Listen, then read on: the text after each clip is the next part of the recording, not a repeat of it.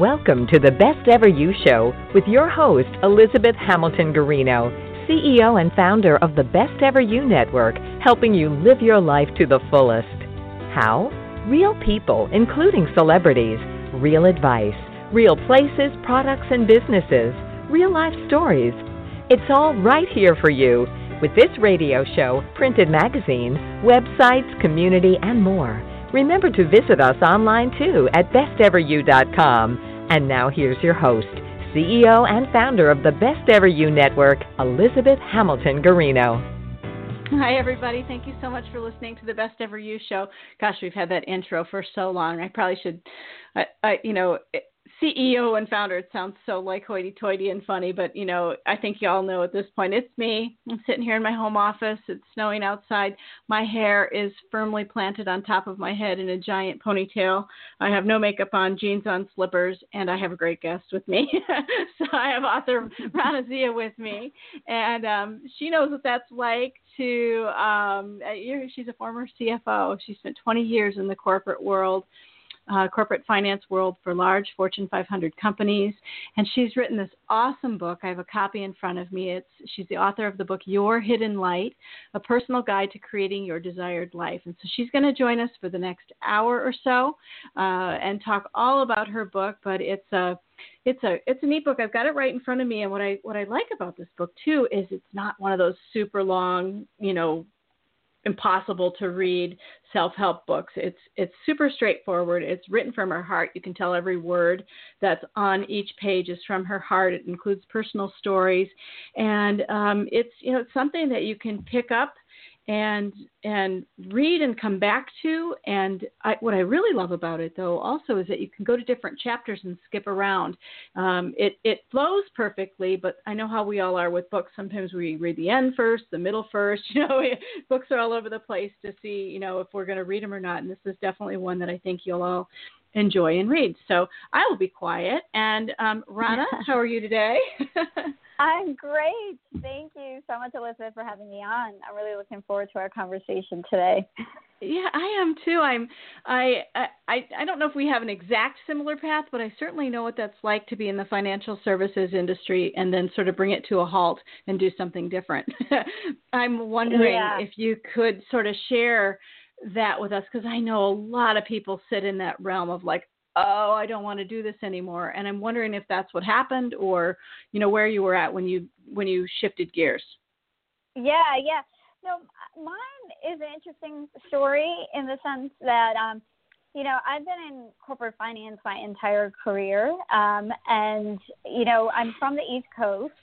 And after I got married, I moved to San Francisco. And at that point, I started working for an apparel retail company.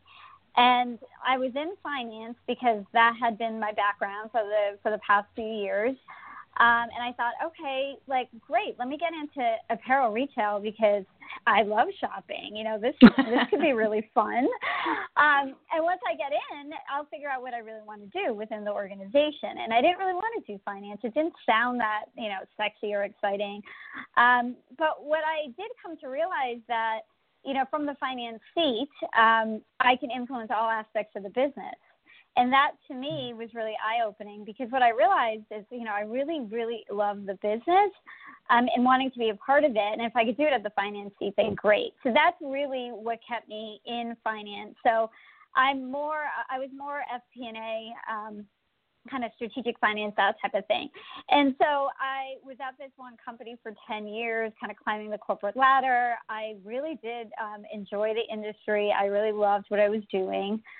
And then I would say around like the 10, 11-year mark, I was out in San Francisco. I had 2 children. We didn't have any family out in the area, so we knew that we'd eventually have to move back to the East Coast to be close to family.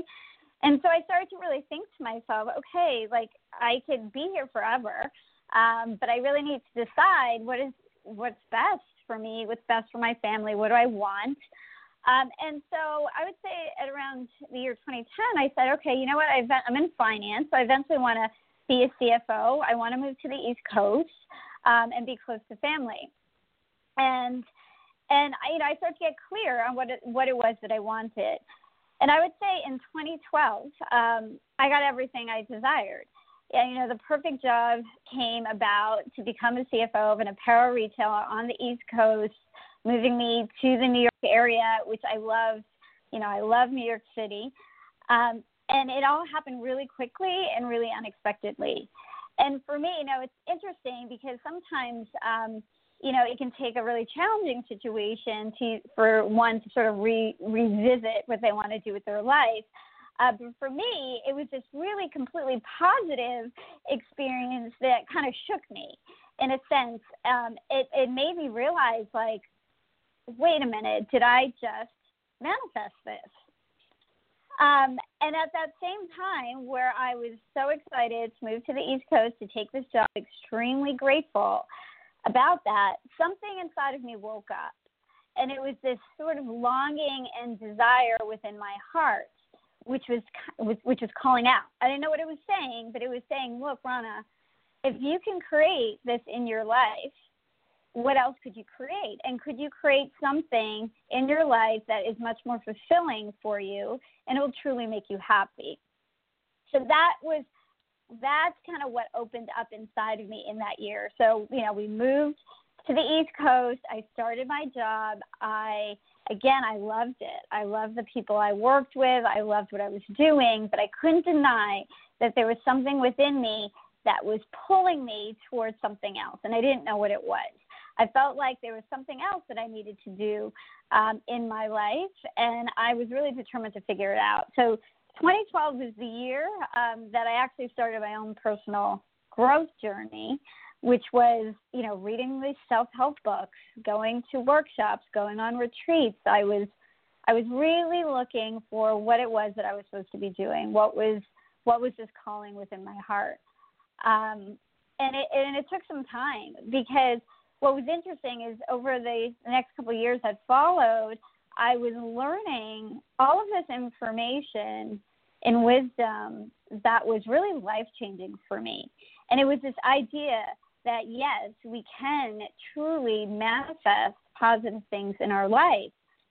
And I was just so curious to figure out exactly how to do that, you know? So that's where, you know, I started to go down that hole of like, oh, wow, okay, so if I can figure this out, then when I really do figure out what I want to do with my life, then this will be the most efficient and effective way to get there. Like, that's what I want. I mean, in my finance hat, I was like, what is the most efficient and effective way to create what I want in my life?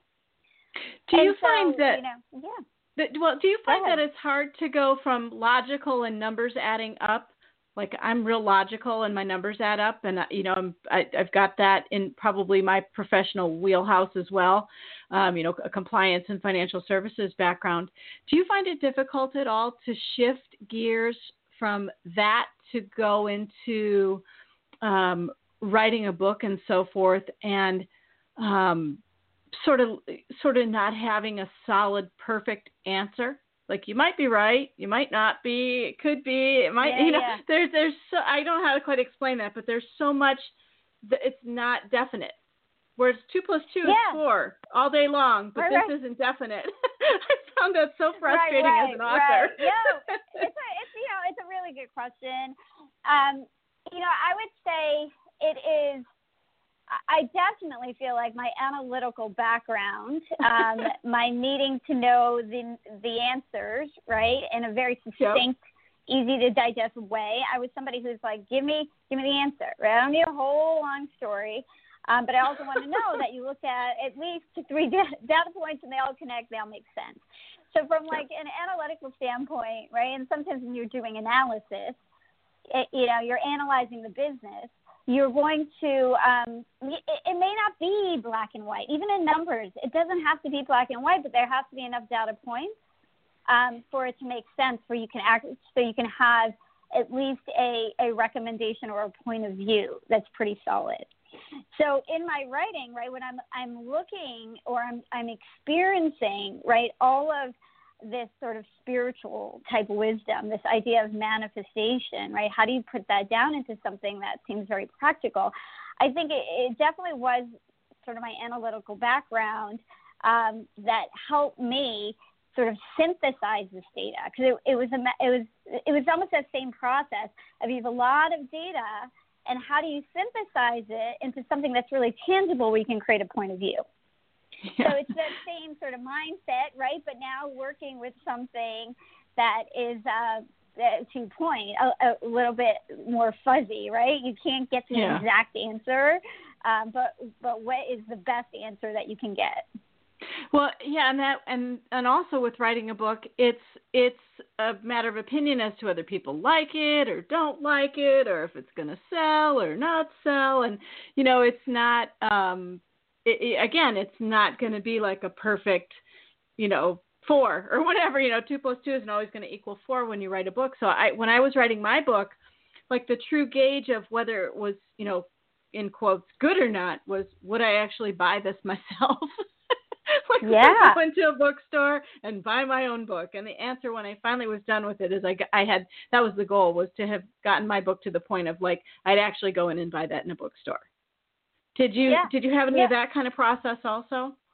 Oh my gosh, that process of, is anybody going to like it, was a really hard process for me. Really, me too. Really hard. Yeah. So, I mean, first and foremost, right, I wrote this book, you know, in a way that I needed to receive the information. So it was truly not written with this idea of like, you know, I want the world to read this and love it. It was like, this information is so important to me, and I don't want to forget it, and I want to retain it, and just give it to me straight, right? So I wrote it how I wanted to receive it. Now the idea of it going out there for everybody else, I was terrified. I was absolutely terrified, you know, because first of all, everybody knew me as a finance person, not a writer, right? And nobody knew me as somebody who was like going to write a book on, you know, spirituality and manifestation, right? Nobody knew me that way. So I mean, talk about like beating yourself up, you know, I felt like I was going through. I felt like I had to read my book over and over again to get my confidence back up, because I was doing everything that I was telling myself not to do, right? I was worrying about what other people were thinking. This is not good enough. I was paralyzed, you know, and I knew that I had to get myself out of it. So, yeah, I hear you in terms of that. I think for probably all authors go through it. And it's very difficult. So you just have to get, so for me, I just had to get grounded back in my own work like you did, right? Like getting grounded back into this matters to me, you know, and I like this book. I love this book. And I had to kind of get over that. The funny thing is, at one point, I was just afraid to read my book. I did that too. I'm like, I don't know if I want to read this even. I totally. Yeah. Exactly. I was afraid to read it. So funny. Yeah. Well, I think for, you know, we often get a lot of wannabe authors, or, you know, even already established authors who listen to our radio show.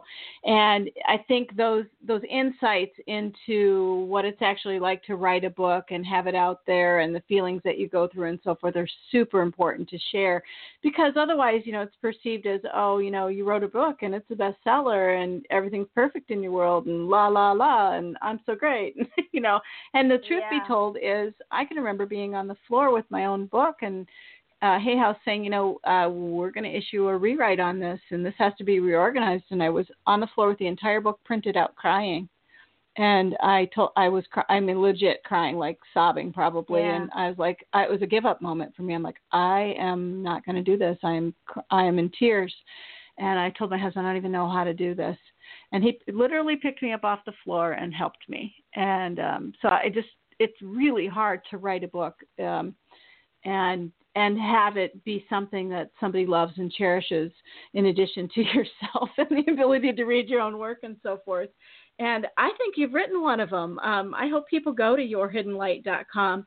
And I think you got a little nod in the right direction with Suffolk University in Boston using it as part of their business school course on happiness. Now, let's go there for a minute, because a business school course on happiness, right there, that just it contradicts itself all over the place. How I does a business? I love that. Don't you love that? I do. I love that. When I found out that there was this course on happiness in the business school, I'm like, why wasn't there a course on happiness when I went to school? Exactly. So, and why am I just learning about this now? Yeah. No, I get you completely, but I mean that's really confirming some good success with the book and so forth. So, if you don't mind, I'd like to just ask you a little bit more about the journey to writing the book. I mean, I think we got the message of your a little bit of your why, but can you tell us the moment where you started writing, what that was like? Like where you sat down and actually either, Right. So, when I was in this time period of searching, right, just kind of searching and reading and collecting all this information in my mind, not really quite sure what I was supposed to do with it all, I did start to have this feeling of, okay, I think I'm supposed to write a book, right? It's a thought. It was a feeling, and it was very odd, right, because I never, ever desired to be an author or thought I was ever going to write a book. But there was something inside of me that felt that I needed, that was what I was going to do. And it's really interesting because, the initial moment, I kind of don't believe that I'm going to do it. Yeah. But I also knew, right, from all of what I was learning, that in order to get anything done, you need to believe that you can do that. So I was actually working with a personal coach, through my company. And she had been on my journey, on my own personal journey of personal growth. And I had told her, look, I think I'm supposed to write a book. And she was excited about that. And she said, okay, start journaling every day. If you don't know how to write and this is really a weird thing for you, why don't you start journaling every day? And so, bottom line, I had to build up a sense of belief that I could do this. And so it took about a year and a half where I was journaling, working with my coach to build up my confidence level and my ability just to even write a book. And then flash forward a year and a half, the catalyst that said, okay, time is now for you to write was one day I walked into work. And it was funny because that morning, honestly, I was kind of feeling like I'm done with this. I'm done with the corporate world. I need to shift my life. I walk into work and I was laid off from my job. There was a restructuring at the organization and I lost my job.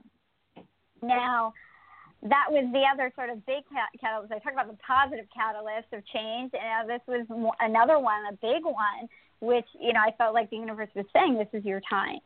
So at that moment of all this emotion running through me from, oh, my God, okay, I'm ready to write it. I'm getting a full year of time to write this book. Oh, my God, this is amazing, to holy, oh, my gosh, I've just lost my job. Right. So I had all these crazy emotions. And it was all this emotional energy, and it was terrifying and exciting at the same time. But in that moment, it was kind of like do or die, which is, this is it. This is your time to write. Figure out how to write.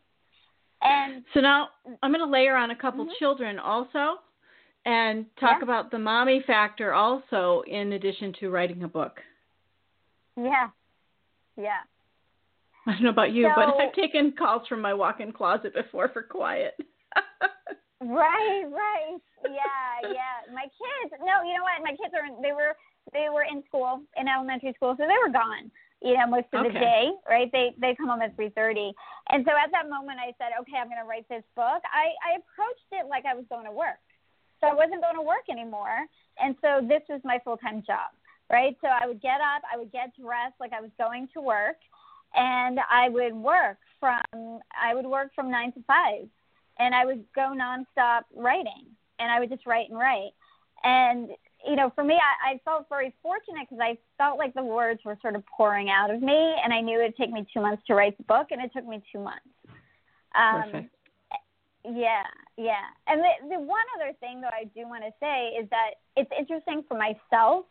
I knew I couldn't approach the book that one would approach you're creating presentation at work, like a PowerPoint presentation where you're constantly editing it. I just knew the only way this book would be written is if I just wrote, didn't worry about any edits, didn't worry about reading and revising, Just write the whole thing, get all the content out. And at that point, I said, okay, by then, Raana, you can go back, you can edit it. You can have your, you know, an editor edit it, right? So just get all the content out. And for me, that was really helpful because I was approaching this book like I had never approached anything else before. Yeah. And I'm going to layer on husband and family now also and ask you, how did that go? Did they look at you and scratch their head in bewilderment, or were they like, you go, let's do this? God. You know, how, what? I turned my whole family upside down. Are you kidding? Yeah. Oh, my gosh. Yes, because my husband didn't know what was living in my head. He didn't know that I wanted to leave finance, you know, so when I lost my job, he just assumed I was going to go back to work immediately. And when he finally realized I wasn't going to do that, you know, I shook up the family, and it took about a year to sort of adjust it, for everybody to adjust to that.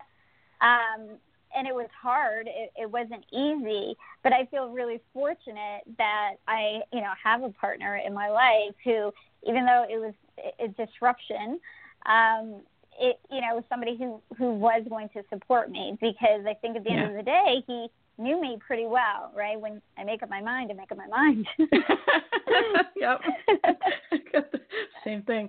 Yeah, I remember walking through the front door with I quit. It was mildly mutual, but, you know, I quit. And I remember walking through the door, and the kids were a lot tinier than they are now. And I just was like, yep. And I agree. That was a great sentence you just had, where he didn't know what was quite living inside my head, because, you know, Best Ever You was born in that moment. So, I mean, I completely get what you're saying, where you're like, you know, you've hatched a plan and people have to sort of catch up with you, you know? Yeah. Yeah. Yeah. Yeah. So tell us about the book. What's the book about? If people want to go buy the book, why should they buy it? What's it about? And how can it help change their lives and help them be their best and all that good stuff? Give us and it doesn't have to be that, you know, 30-second buy my book speech. Keep, you know, ramble on, please. Yeah, I'm pretty good at rambling, I guess. I love rambling. Yeah, you get to the meat of it with rambling. Ramble, yep. Yeah. Yes. So Your Hidden Light is really meant to be a go-to handbook for how you can create the life you truly desire in your heart. And so the book really is to awaken you to your spiritual nature and the powers that you already possess within you. Now, I know to some, you know, when we say spiritual, people do think of like things like woo-woo, or it doesn't seem practical or anything like that. But I'll be honest with you, I wrote this book because these were truths that I was learning and also experiencing, and I feel really, really passionate about that. Wow, why didn't anybody tell me this earlier in my life?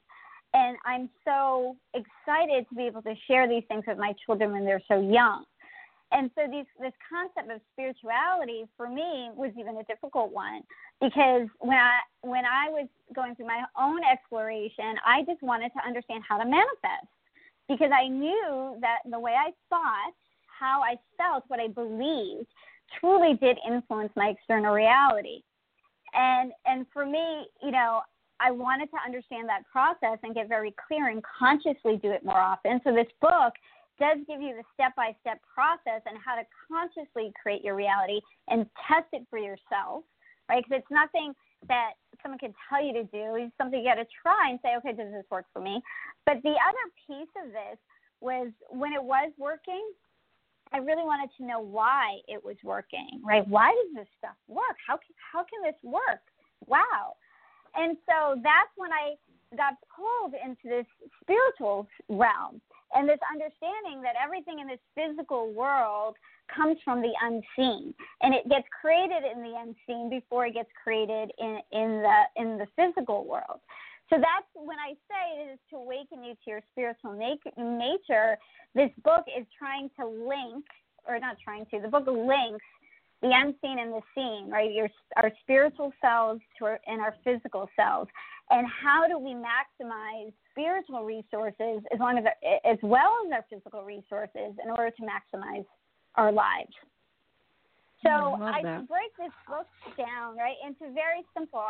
Like you said earlier, it's not a very long book. It's less than 150 pages. It's 10 chapters.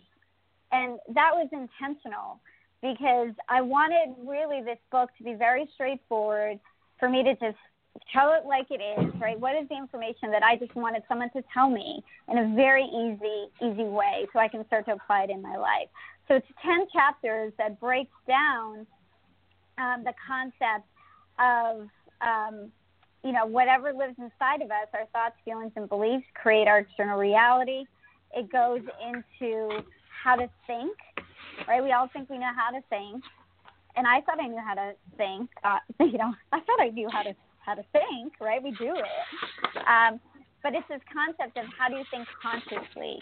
How do you become more aware of your thoughts so you can use your thoughts, your positive thoughts, to create your reality? And then it goes into your speech, the use of speech, and understanding the words that we speak reflect our thoughts, and therefore you can use your words to create your reality. And then it goes into the power of feelings, right? Being in tune with your emotions and how to use your emotional energy to create your reality. And then it goes into things like how to create. Everything is a choice. Choose your story. Question reality.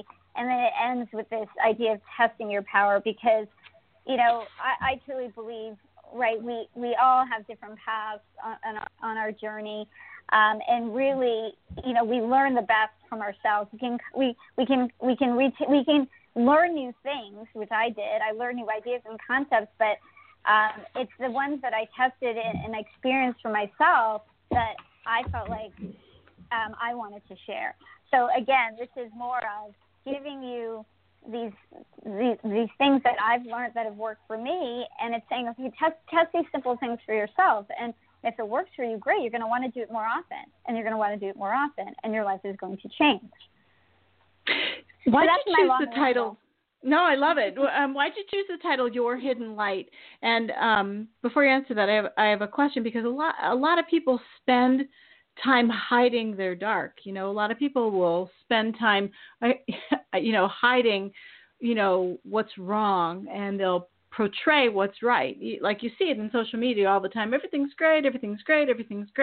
But I do think I've got in Facebook and the Best Ever You Network, we've got a lot of people who will open themselves up to vulnerability and ask for prayers and tell you they're not feeling good today and so forth. And so I love that network of trust we're building. But talk about your hidden light, because a lot of people hide their dark and portray that's their light. Yeah.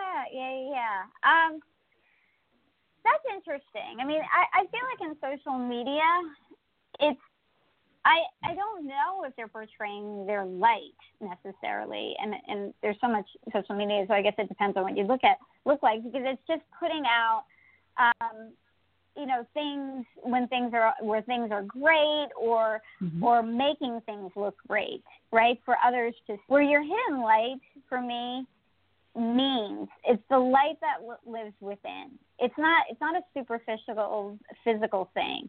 It is our heart within us, our light within us. It is our truly spiritual nature within us. It's our soul within us that is connected to everyone and everything. And so the hidden light is really our soul self. And I look at it as there's our ego self, right? The ego physical self, the mind that works from the mind, and then there's the soul self that speaks from the heart. And I can speak for myself. I felt like, if I can look back on my life, I was working mainly from my head, from things that are logical or what other people are saying, and just constantly just not really spending time to really think, but just going, doing what I'm supposed to do and what I think I'm supposed to be doing. And what I was finding for myself is that I had closed off my heart. And when I started to realize, like, I was closing off my heart, that's when I started to work on, like, okay, that's not right. That doesn't seem right. I got to open up my heart and really feel what it is that lives in my heart. And so that hidden light, like I said, speaks through your heart. It is truly your the soul part of you. And that soul part of you actually doesn't really care about posting on social media and what other people right. think. It's that part of you that's there to guide you to truly do things that are going to be fulfilling for you in a whole sense, not in a superficial sense. So that's the hidden light, right? It's about opening up and hearing what's in your heart, as opposed to just going with within the head. Love it. Hearing what's in your heart. I'm going to write that down. Hang on one second because I'm writing. So one of my goals on Best Ever You is to, assemble people who, like you, come on the show and help people be their best.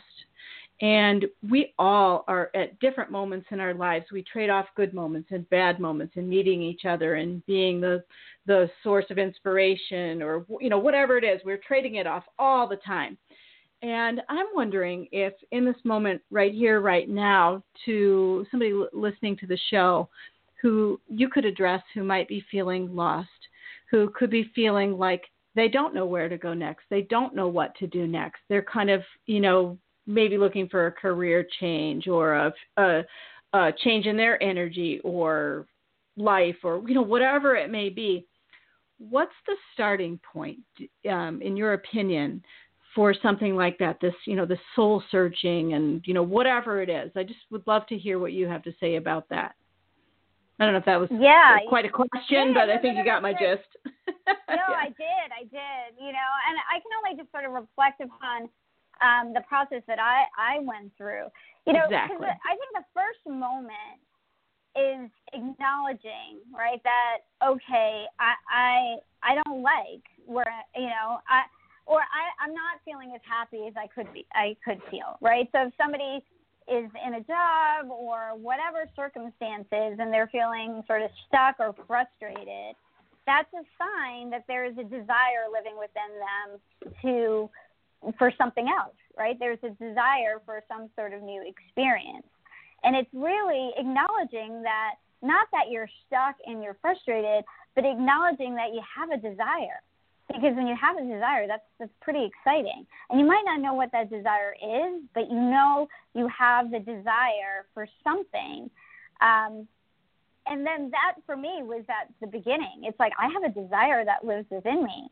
And I don't know what it is. I have no idea what this desire is, but I'm not going to stop until I figure it out. And so for me, that was when I started to,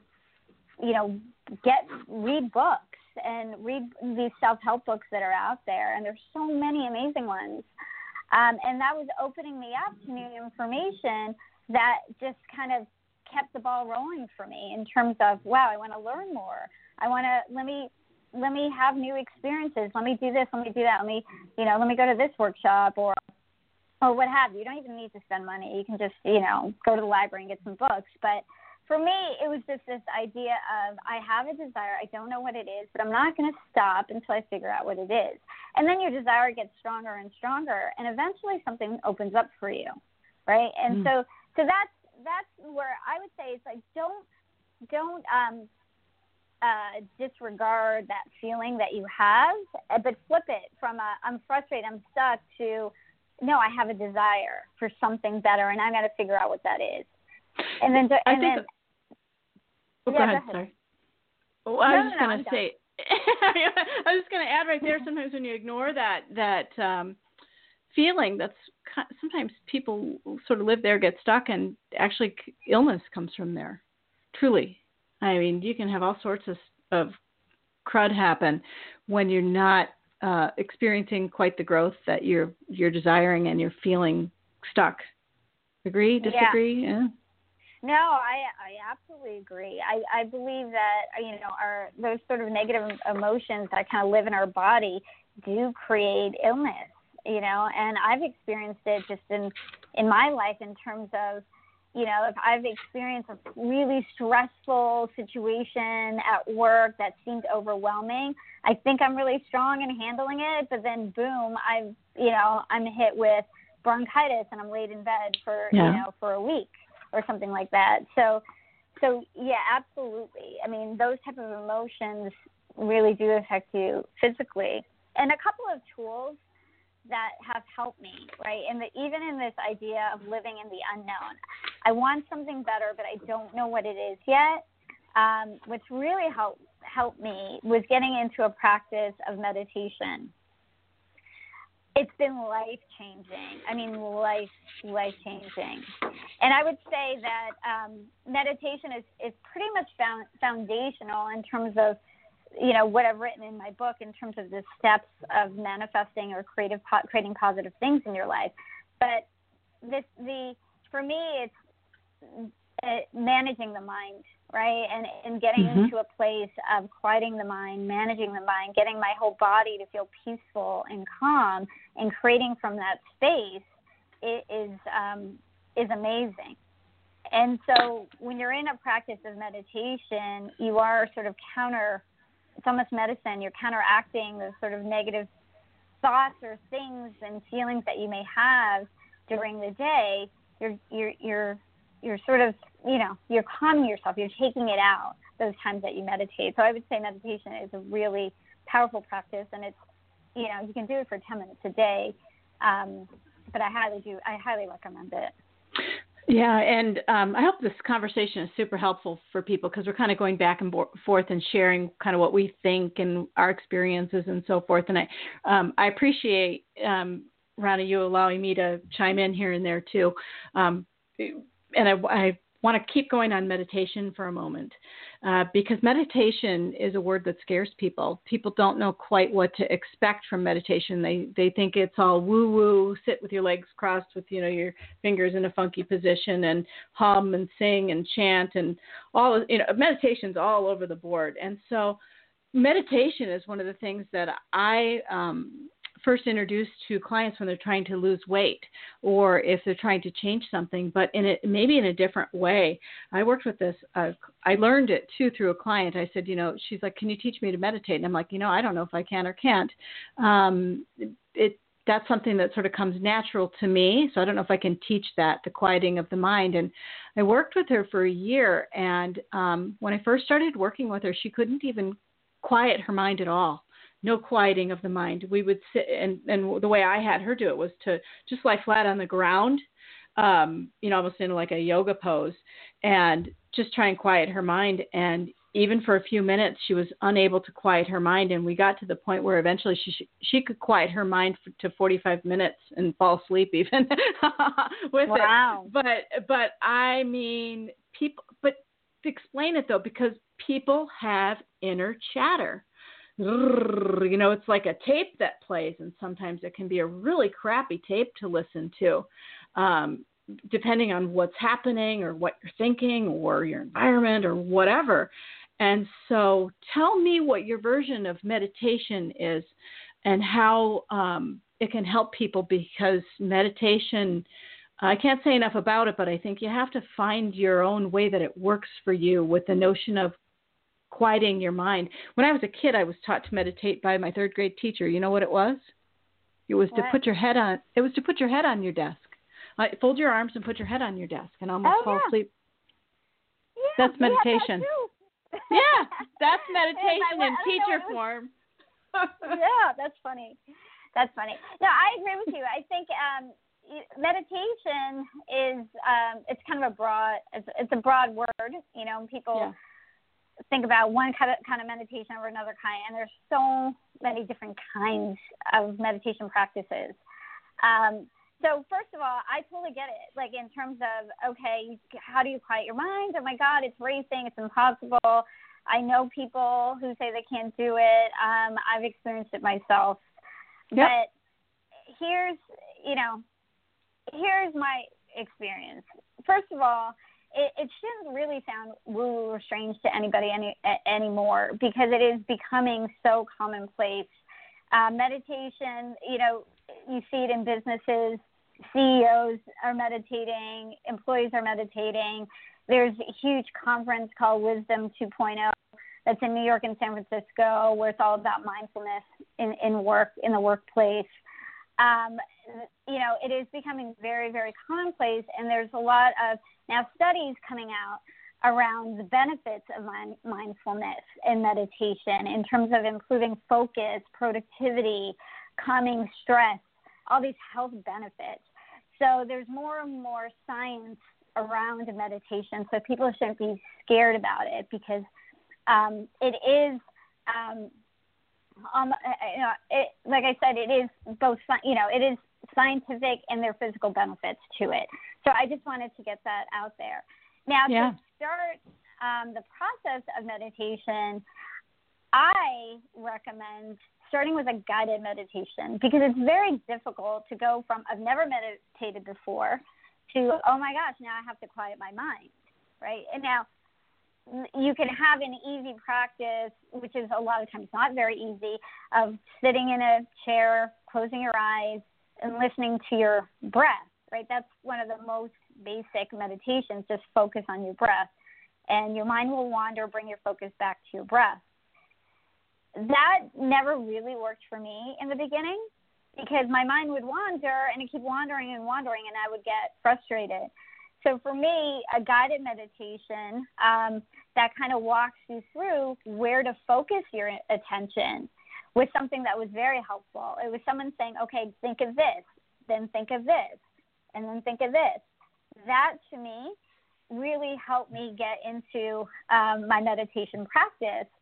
And after a while, I decided, you know what, I don't want to guide it anymore, because I don't want to keep hearing so-and-so's voice in my head. So I'm going to listen to music, right? Yeah. So I could tell you, I've flipped through so many different styles of meditation, but the benefit of it all was that I was building my mental muscle. And this is what's so important. You build your muscle. And for anything, it takes time to build up. But you build your mental muscle where you are able to focus your attention somewhere else from all that chatter. And you start small and you build it up. And then the more you do it, you see, wow, oh my gosh, I can, for this period of time, get into a zone of not having my mind go crazy. I can focus it. And then you see the benefits in your day. So that's a little bit more of a babble, but I just want to, you know, conclude it by saying find a guided meditation, because that is going to be much easier for you when you begin. Yeah, no, I agree. And as you were talking, I was thinking about children and my own children and your children, and I'm wondering, knowing all that you know now, have you approached parenting differently? My kids have been raised with a couple sayings on the refrigerator. One is, be careful when you follow the masses, because sometimes the M is silent. And they've also been raised with the saying #gratitude. Do you have certain things, knowing what you know now, that you've raised your kids in a different way or taught them different things, including meditation? Yeah, for sure. And I think it's, you know, being a parent is kind of fun. And then having two children that are very different from each other, you know, my family becomes my own lab, right? Yeah. And so, you know, my daughter, like, yeah, she's every book that comes meditation in this house is carefully screened by four boys. And I keep going. Yeah. Sorry. Yeah, I would say, like, my daughter's like a wise old soul. She knows more than I do, so there's not a lot I can teach her. I got one of those. Yep. Yeah. But she found some really great meditations. You know, this was 2 years ago when she was 9, where there's ones for children where it's a guided meditation where it puts, you know, you create your own bubble, and she would love that. You know, she would go in and she's like, I'm in my own bubble space. And kids have such an amazing imagination, and to be able to actually feel like you're in that bubble, I think was really, really cool for her. You know, for my son, it's been really great, because it's, you know, somebody who was always just annoyed about going to school every single day, you know, and he'd only just want to be on his video games, and just the idea of school used to be such a challenge, like getting up every single day, just not wanting to hear, like, oh, I don't want to go to school again. It's become more of the conversations of, you know, it's about positivity, right? It's using your words to be positive, thinking positive thoughts. Don't think the week is going to be a disaster. Think the week is going to fly by, you know, and belief. So it's the positive thinking, belief, right? And, I forget the third one. But that, I've seen a real shift. And what's really cool is he would say, like, oh, Mom, that worked. Oh, my gosh. Yeah. This went by really fast. Wow, that worked. And he's a skeptic. So that's what's really, really cool, too, because I would say this stuff, from my book and be like, whatever. My daughter would get it, but my son wouldn't. But then as he slowly listens and he applies things and he sees that, wow, okay, this has made my week better or my day better.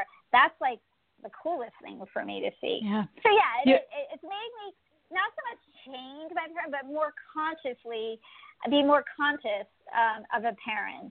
If that makes sense. Well, yeah, it does, and you're sort of arming them with different tools and techniques to they have in their wheelhouse to succeed. So they can reach for things that maybe other people can't reach for, and it's really been interesting because my kids give me crap sometimes that's endless. They'll walk around and go hashtag gratitude, and stuff like that. And God, but they know, but it's in their head, and they can't deny it, and they'll reach for it and use it.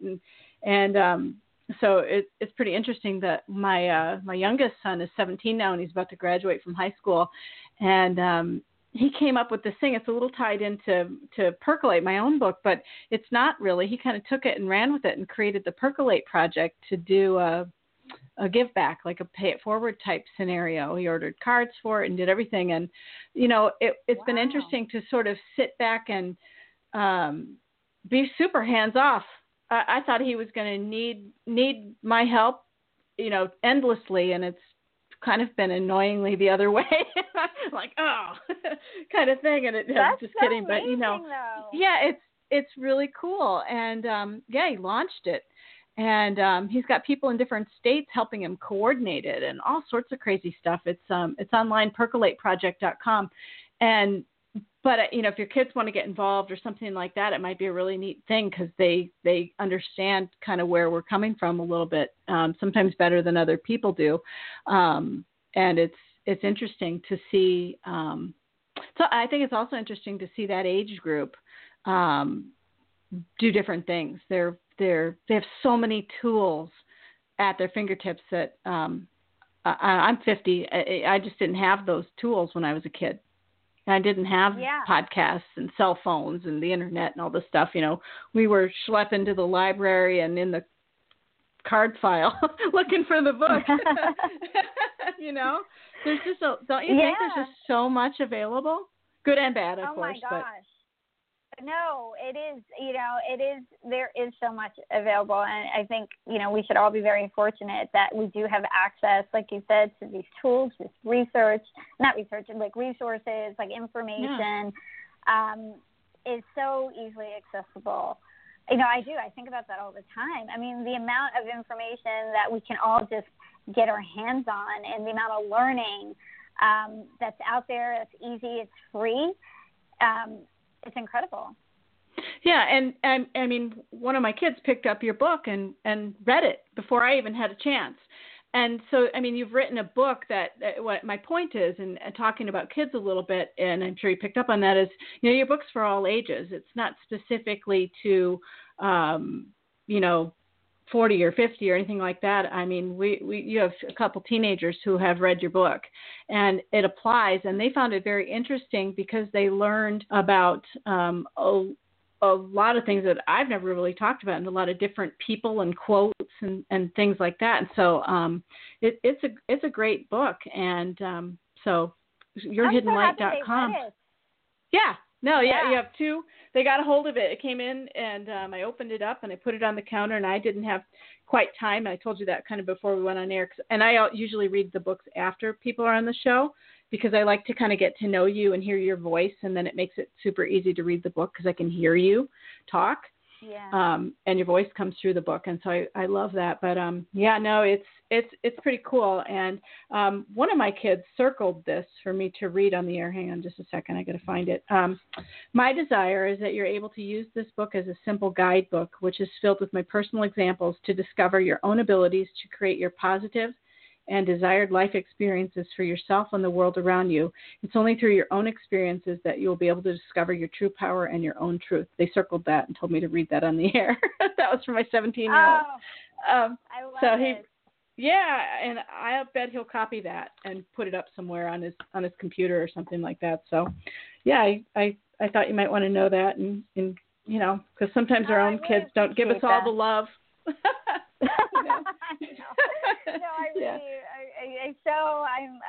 I'm so grateful they read it. And they can feel, if they ever have any questions, they can always reach out to me. If they didn't like it, they can tell me that too. But I love that quote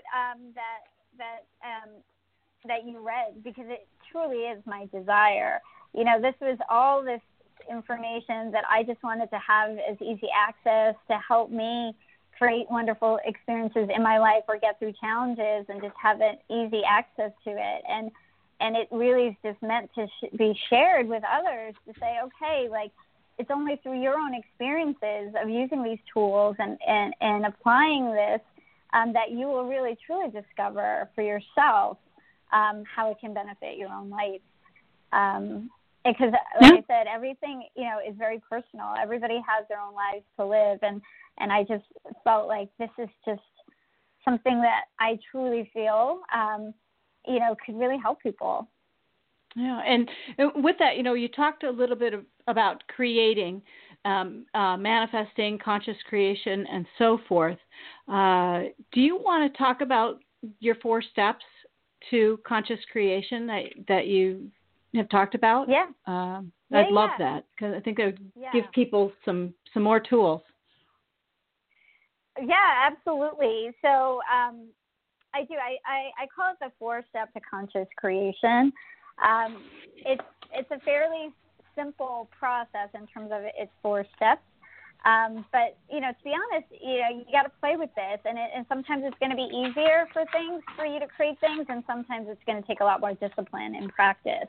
And the one thing I do emphasize throughout the book is that conscious creation, consciously creating your life or manifesting positive things in your life, is a discipline and a practice, because it's a new way of living. And to do anything new, whether it's learning to play a sport really well, you got to practice, practice, and practice. So it becomes a daily practice. So the 4-step process, the first step is creating a desire. What is your desire? What is your intention? What is your goal? It's really to know what it is that you want, right? So it sounds simple, but a lot of times we don't know what we want, right? But it is spending the time to decide what it is that I truly desire. That's part A of step 1. And then part B is asking yourself, do I believe that this is possible for me? So, for example, I desired to write a book. I asked myself, do I believe it is possible for me? And at a certain point in time, I said, no, I don't believe. And so I couldn't get past step 1 because I didn't have the belief. So I had to work on building the belief.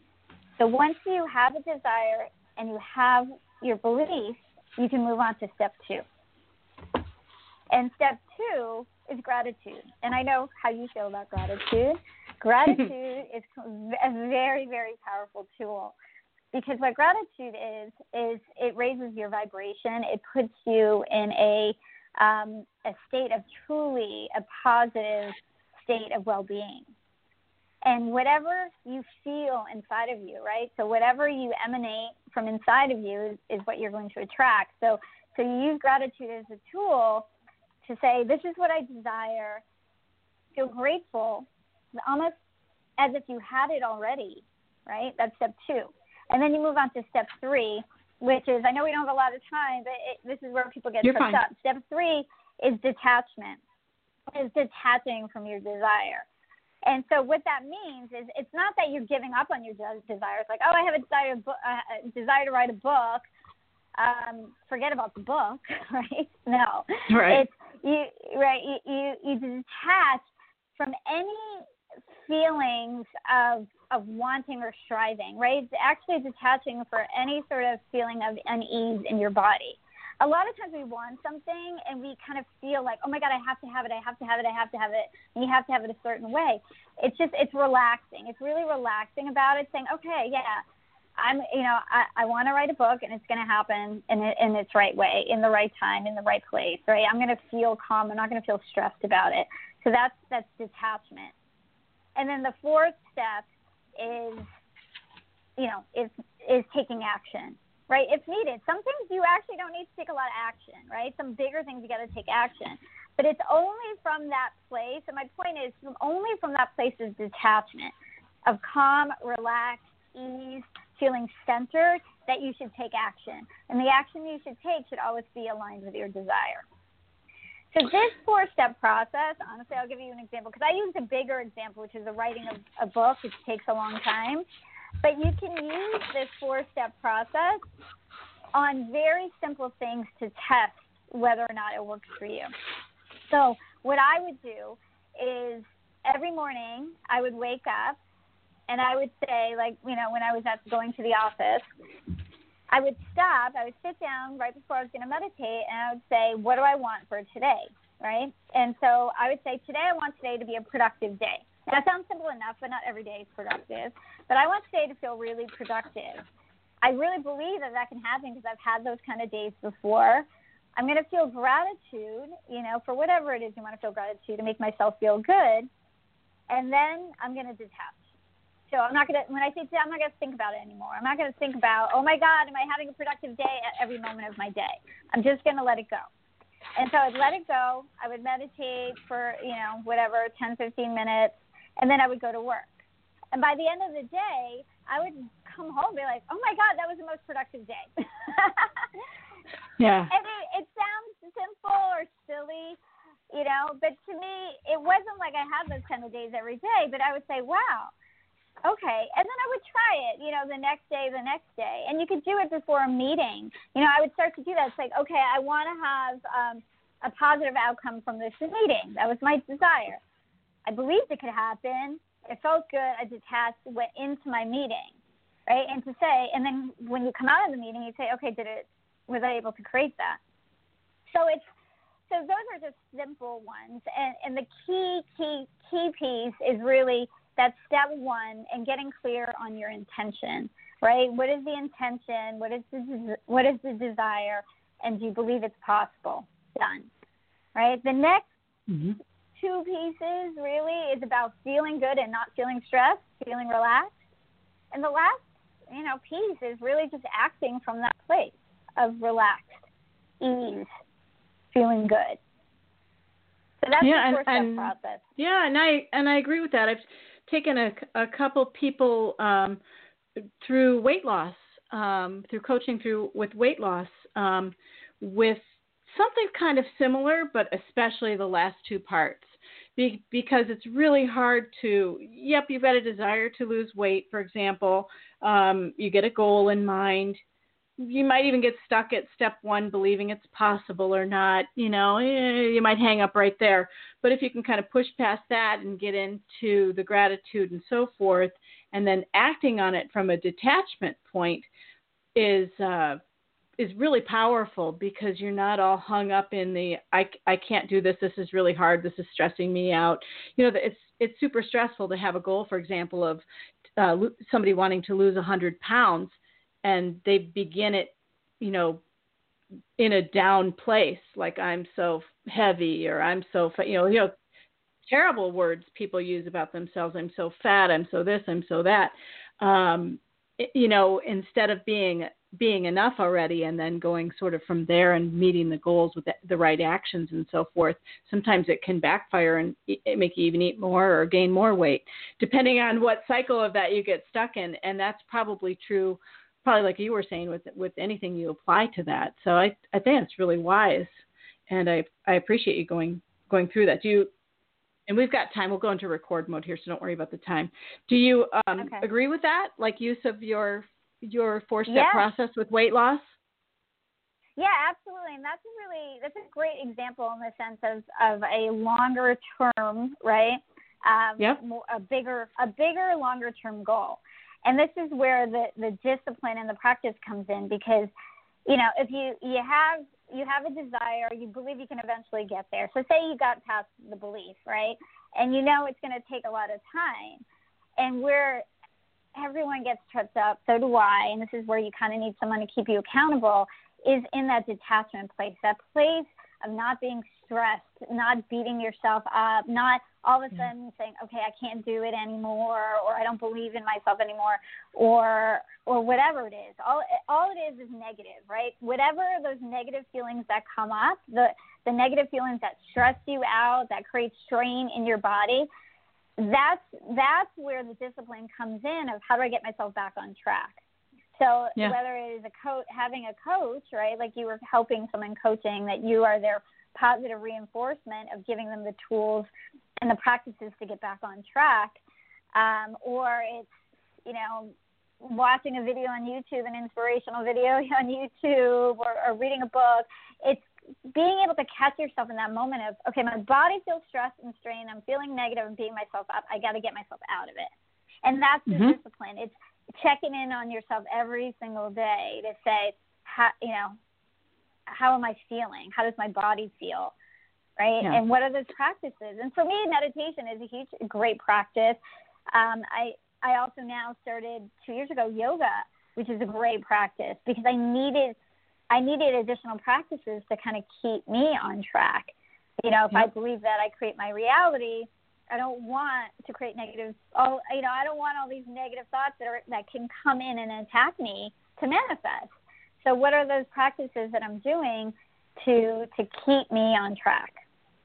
Yep, I hear you. And I'm just going to go on one more minute here because I love the detachment zone, is also where you build your self-confidence, I think, too. It's a strange thing because it's when you sort of detach from all that worry and so forth, if you have proper tools in your toolbox, you can move that energy into extreme self-confidence. And not arrogance or ego or anything like that, but a real true positioning of yourself where your feet are firmly on the ground and you know exactly who you are. And so that way, when various things come at you in life or goals or whatever, whether it's, you're trying to lose 100 pounds and a giant pizza comes your way, you can be like, I'm good. No, thanks. And be confident in that rather than, I might upset you if I don't eat the whole thing, or whatever. And totally. And it becomes more, it can be perceived sometimes as slightly selfish too.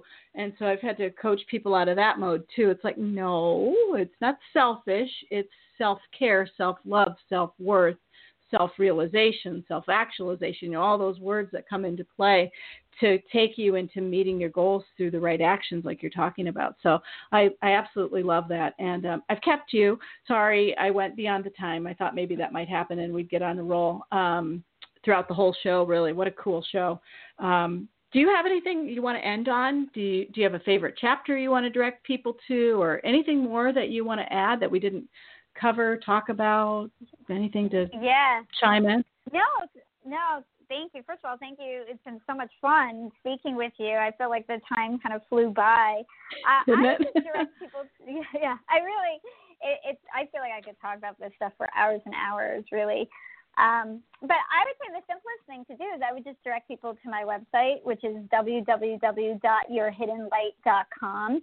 And from there, actually, you can get the first chapter for free. And download the first chapter, and for people to get a sense of what the book's actually all about.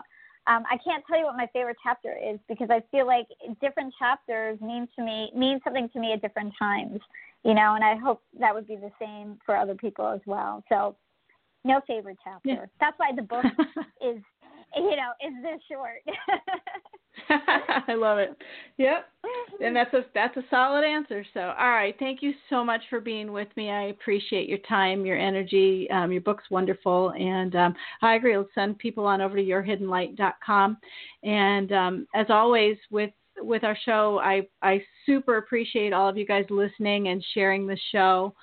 And sharing these messages about, it's not about me and the show, it's about our guests and the show, their books, their efforts, and spreading their messages in an effort to reach people, even if it's just one human being. I believe we reach people when we need to, and you can really change somebody's life. So if you feel this show might have a good impact on another person, please, by all means, share it. There's little share buttons on the side of the radio show. We're also on syndicated on iTunes, Stitcher, FM radio. The show is available in a bunch of different spots with wonderful guests. And I'm so thankful that you were here for the full hour. Thank you, thank you, thank you. All right. So we're going to just end on that note, I guess. Thank you very much for being with me. And Raana Zia is the author of the book, Your Hidden Light, A Personal Guide to Creating Your Desired Life. Raana, thank you for being with me for the hour. I appreciate it. Oh, thank you so much. All right. Take care, everybody. Visit yourhiddenlight.com. We appreciate you being with us. Thank you. Thanks for listening to the Best Ever You Show. Want more? Visit us at besteveryou.com. Be your best and keep it real. Confident, successful, caring, and beautiful every day with Best Ever You.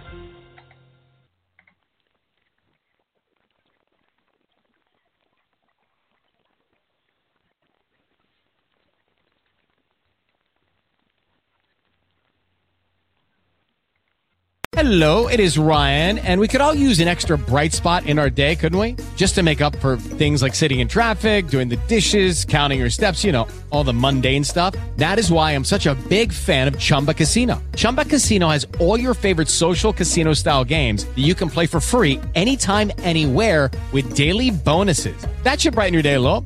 Actually, a lot. So sign up now at chumbacasino.com. That's ChumbaCasino.com. No purchase necessary. VGW Group. Void where prohibited by law. See terms and conditions. 18+.